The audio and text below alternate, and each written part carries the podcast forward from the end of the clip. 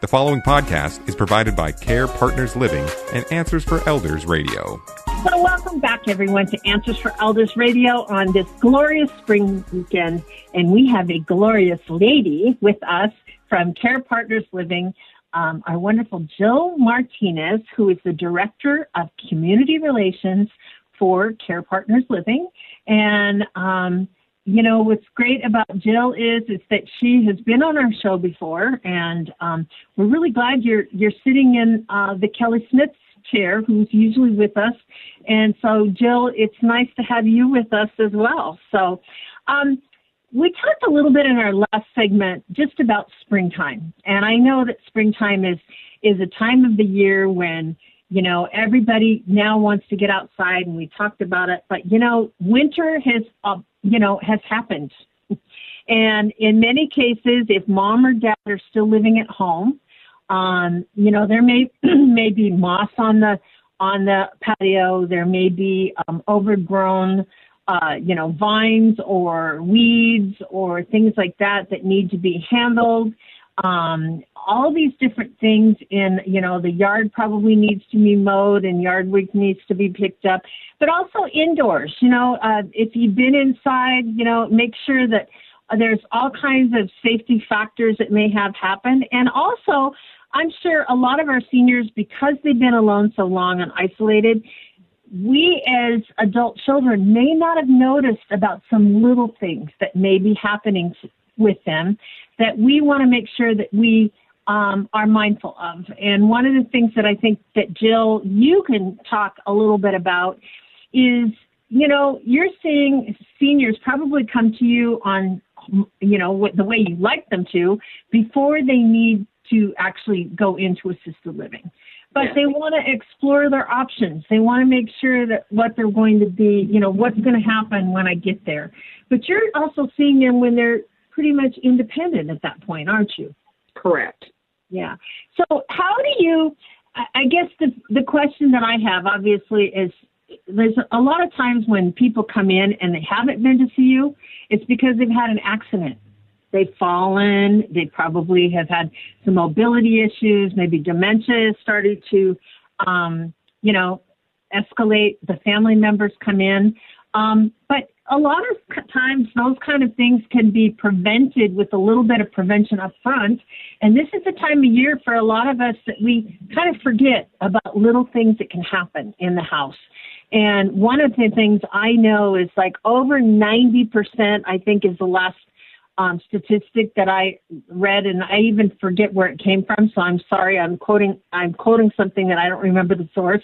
But about 90% of senior falls happen in the home. Yes. And they happen in the bathroom, but they also can happen outside.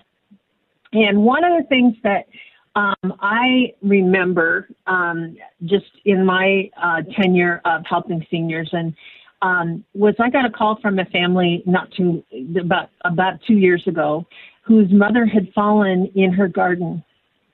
She used to go out to this little garden every day with her, you know, her little jaunt out there. She walked with a cane or a walker. I don't even remember, but it was someplace in the Midwest.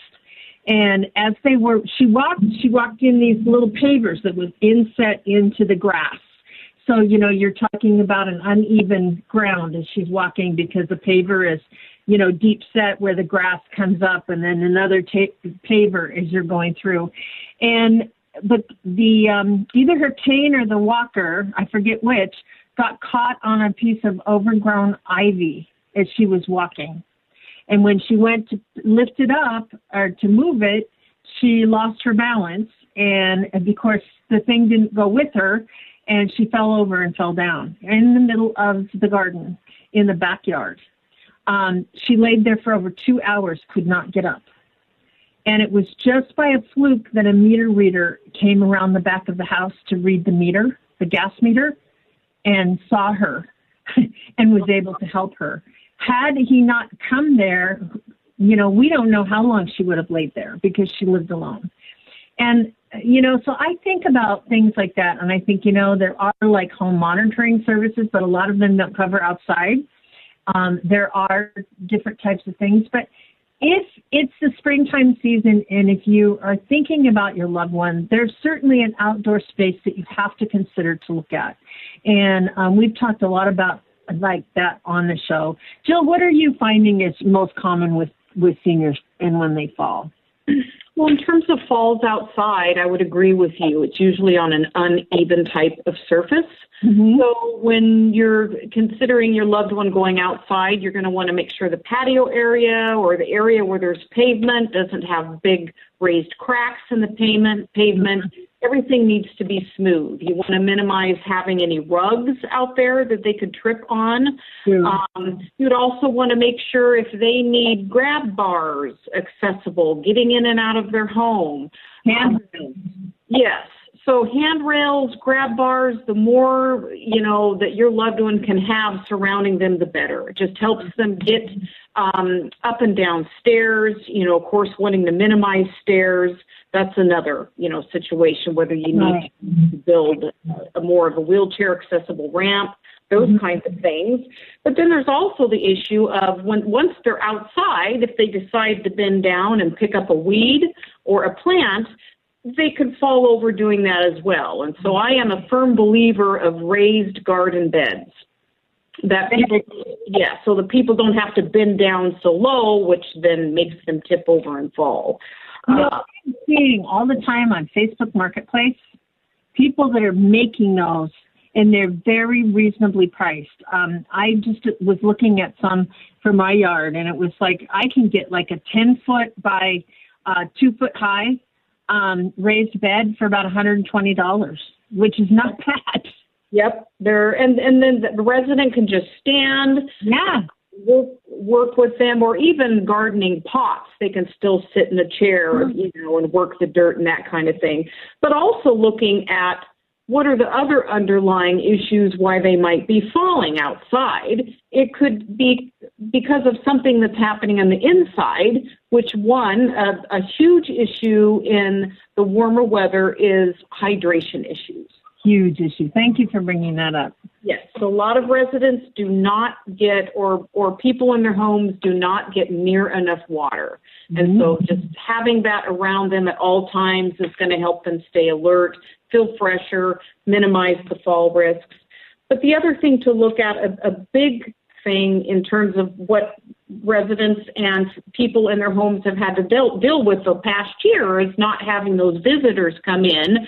So we have sometimes what's called a failure to thrive, where where people just aren't getting enough nutrition intake. Yeah. So um, we have folks that come to us like that. No major health issues, but just not getting the nutrition they need. Mm-hmm. That's mm-hmm. another thing to look at now that you know you're able to go see your your loved one more often. What what's mm-hmm. going on? Are they getting the the proper calories they need? Right. That that affects their overall health.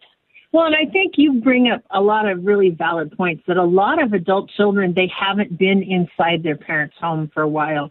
And one of the things that certainly is a, is a huge indicator of how they're doing is to look at their refrigerator. I think I, I remember my mother before we moved her into uh, assisted living, she had all these cottage cheese containers. Why she didn't buy Tupperware, but again, she was from the Depression era, you know. So any like container that was cottage cheese or right, she saved all of those things, and um, but she'd ta- take save like one teaspoon or tablespoon of food that was left, and then it would sit there like a science project forever, you know. So. Yes and I remember cleaning out her refrigerator when we moved her out, and I bet I pulled out 30, 40 of these little tiny little uh, yogurt containers of spoiled food, rotten food, you know, and I didn't pay that much attention to it at the time before until I actually discovered it when it, we were moving her into assisted living.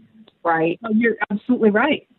Right. I think just really looking at what's what's the underlying issue of why maybe you know you're you have seen a change in your loved one. There there's something underlying there that's going on, and trying to find out what um, what that issue might be. And mm-hmm. nutrition is a biggie. Hydration's a huge issue.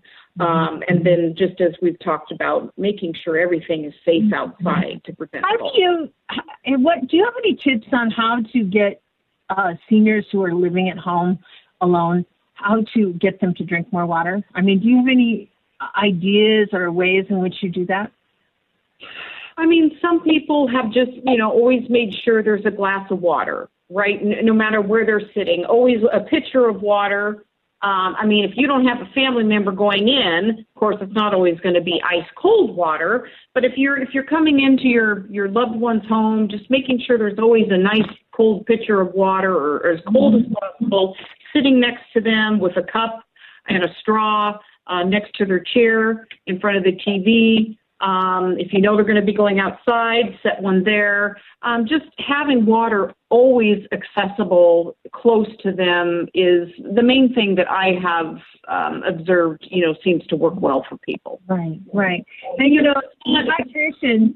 Just to our listeners again, I want to emphasize that hydration is so important, not only for mobility and making sure that hydration and balance and things like that.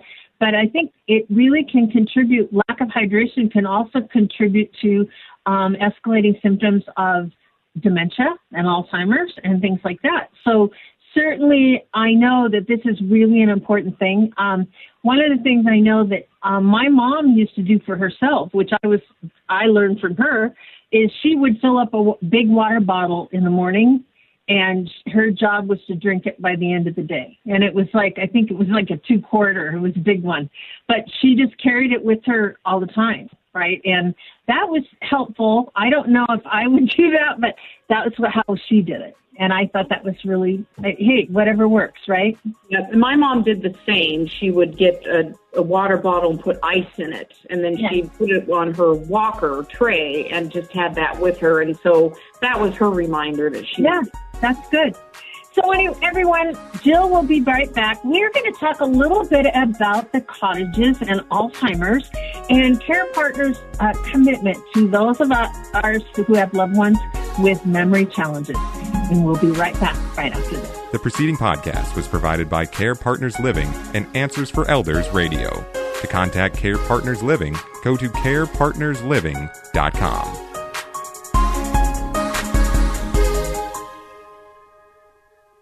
Hey everybody, Jared Sebestier, host of Retire Repurposed. This podcast is dedicated to help people transition into fulfilling and purposeful retirements.